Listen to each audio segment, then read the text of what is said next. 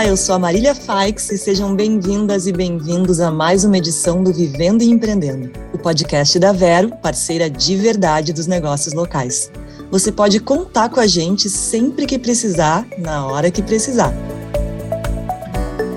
Em todo o Brasil existem quase 100 mil farmácias, entre drogarias comerciais e farmácias de manipulação.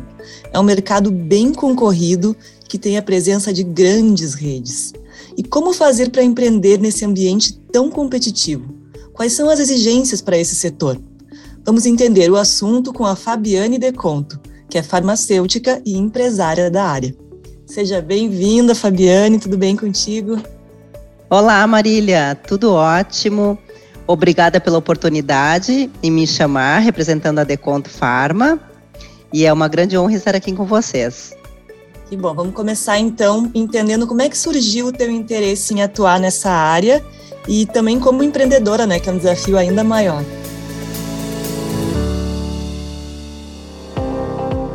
É, é um desafio muito grande hoje no Brasil ser empreendedora, né? Mas a minha família, muito empreendedora, meu pai e minha mãe, então acho que isso vem lá da minha infância. E atuar na área da farmácia hoje, temos que pensar como um todo, né? A gente tem que pensar no empreendimento e na qualidade do que a gente está oferecendo, principalmente quando se fala em manipulação.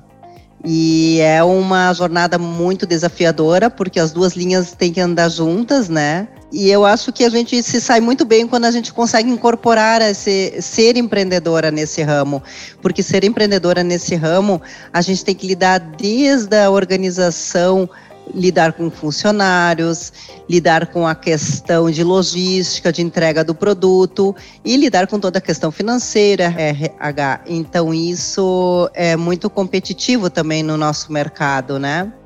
E como é que é atuar nesse setor que é tão competitivo? Como é que se faz para ganhar destaque nesse mercado, né?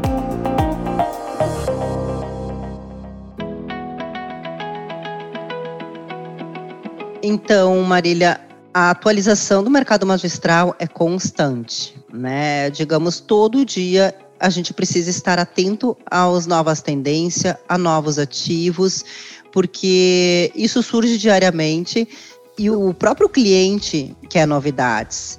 Então, a nossa reta de venda, impulsionar o negócio, depende da gente, depende desse setor magistral estar redondo, oferecer o melhor produto.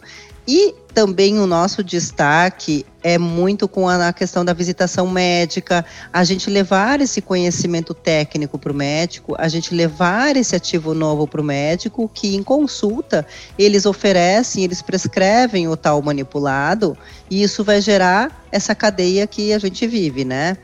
Mas principalmente a questão da atualização. A questão da atualização é primordial para se manter no mercado. E a qualidade a qualidade é uma busca constante da Deconto.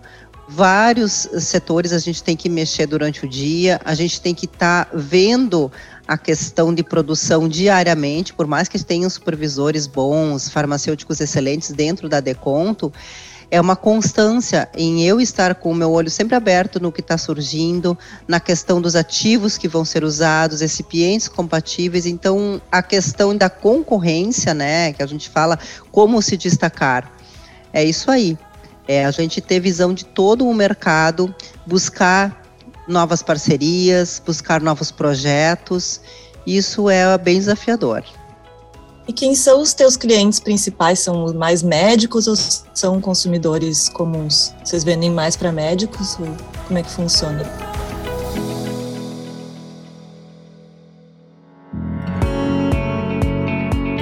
É, diretamente, o meu consumidor hoje, o que estaria mais direcionado para a manipulação é a receita né? Então tu tem uma receita, tu vai te dirigir àquela farmácia que tu já conhece, que tu ouviu falar, tu sabe que tem qualidade ou a que o médico indica.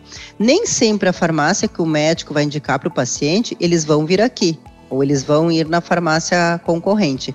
Mas eu acho que eu poderia dizer hoje que a gente está num ranking de uma das melhores farmácias do Brasil, então isso já facilita o cliente nos procurar né? A farmácia hoje ela é dividida em vários setores, então tem um setor que só recebe as receitas, então eu não posso avaliar assim, ah, eu recebi X receitas hoje e eu recebi X pacientes nas duas lojas hoje físicas, né, que a gente tem em Porto Alegre. Eu não tenho como comparar porque dispara sim a receita enviada. Então o médico tem muita confiança na Deconto e ele vai indicar. Então, o cliente vai ficar bem livre em querer direcionar a sua receita para aquela que realmente vai fazer o seu produto conforme receita, pela qualidade. E chegou a hora da dica Ban Ricard. Quem tem Banricard tem liberdade na hora de comprar e controle dos gastos com um aplicativo gratuito. E ainda pode cadastrar seu cartão na carteira digital Vero Wallet e comprar utilizando o celular. Seus colaboradores merecem Banricard. E quais são as diferenças entre uma drogaria e uma farmácia de manipulação, né? Para quem não entende do assunto como eu. Tem como atuar nessas duas áreas ao mesmo tempo num negócio? Como é que funciona? Eu sou formada há bastante tempo e eu vejo que é bem difícil de lidar com as duas. Com as duas áreas é muito difícil lidar, porque a drogaria, ela vai receber a caixinha lá do medicamento X, o paciente chega com a receita, ela pega da prateleira e entrega. Precisa das licenças, sim, precisa de organização em questão de gestão, tudo sim precisa, mas a farmácia de manipulação, ela tem que ter o pesador qualificado, o volumador qualificado, o manipulador que vai manipular a cápsula, né, através do pó, através do líquido, que quer forma farmacêutica que seja, e vai ter que ter os farmacêuticos envolvidos nessa área as especializações são diferentes. Hoje, né, quando tu te forma em farmácia, eles formam assim como eles chamam de generalista. Eles podem atuar em qualquer área. Na época que eu me formei, a gente ainda tinha opção de ser focado para parte de indústria, para parte de manipulação, para drogaria. Eu, quando iniciei, foi em farmácia comercial. Eu só fui para farmácia comercial porque era o que tinha na hora no mercado, mas não era o meu objetivo trabalhar ali como balconista dispensando uma medicação. E a questão de trabalhar nas duas áreas juntas é complicado em função do que, que tu vai oferecer. Se um paciente chega com uma receita escrito diclofenaco de sódio, uma receita escrito Voltaren, o que, que eu vou oferecer para o meu paciente? O que é mais barato, o que tem mais qualidade? Eu acho que a drogaria vai mais do que o fechamento, o que, que eles têm negociado com a indústria, do que para a área da manipulação. Eu acho muito difícil trabalhar nas duas áreas. Eu poderia ter uma farmácia, mas eu acho que eu não iria conseguir me envolver nas duas portas como eu me envolvo hoje na manipulação 100%. Eu não teria como fazer. Eu acho que nenhum farmacêutico conseguiria lidar, porque tu poderia ter algumas especialidades, então, eu ter uma farmácia comercial voltada para diabéticos, eu ter uma farmácia comercial voltada só para produtos dermatológicos, ali seria mais fácil talvez de lidar. Eu vejo hoje grandes drogarias de nomes que vêm de outros estados, enfim, e elas não têm manipulação juntas, geralmente é só comercial se eu não me engano, aqui em Porto Alegre tem uma farmácia comercial que tem alguma área de manipulação. Eu acho mais complicado. As licenças básicas são as mesmas, mas a exigência de uma vigilância sanitária é muito maior com a manipulação.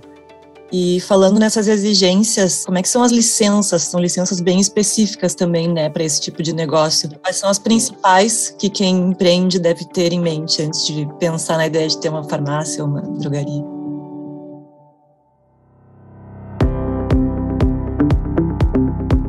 A principal licença é a licença que é do SMIC, né?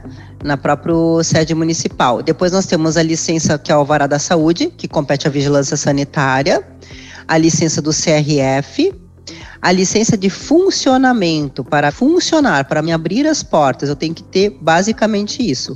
A licença de funcionamento que é AE, então é uma licença de funcionamento dentro da manipulação para trabalhar com produtos específicos controlados de controle especial.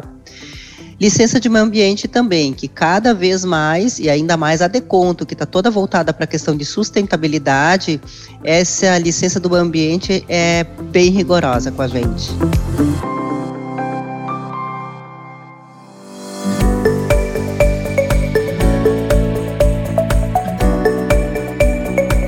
Fabiane, muito obrigada pela conversa, aprendi muito contigo e com certeza os nossos ouvintes também.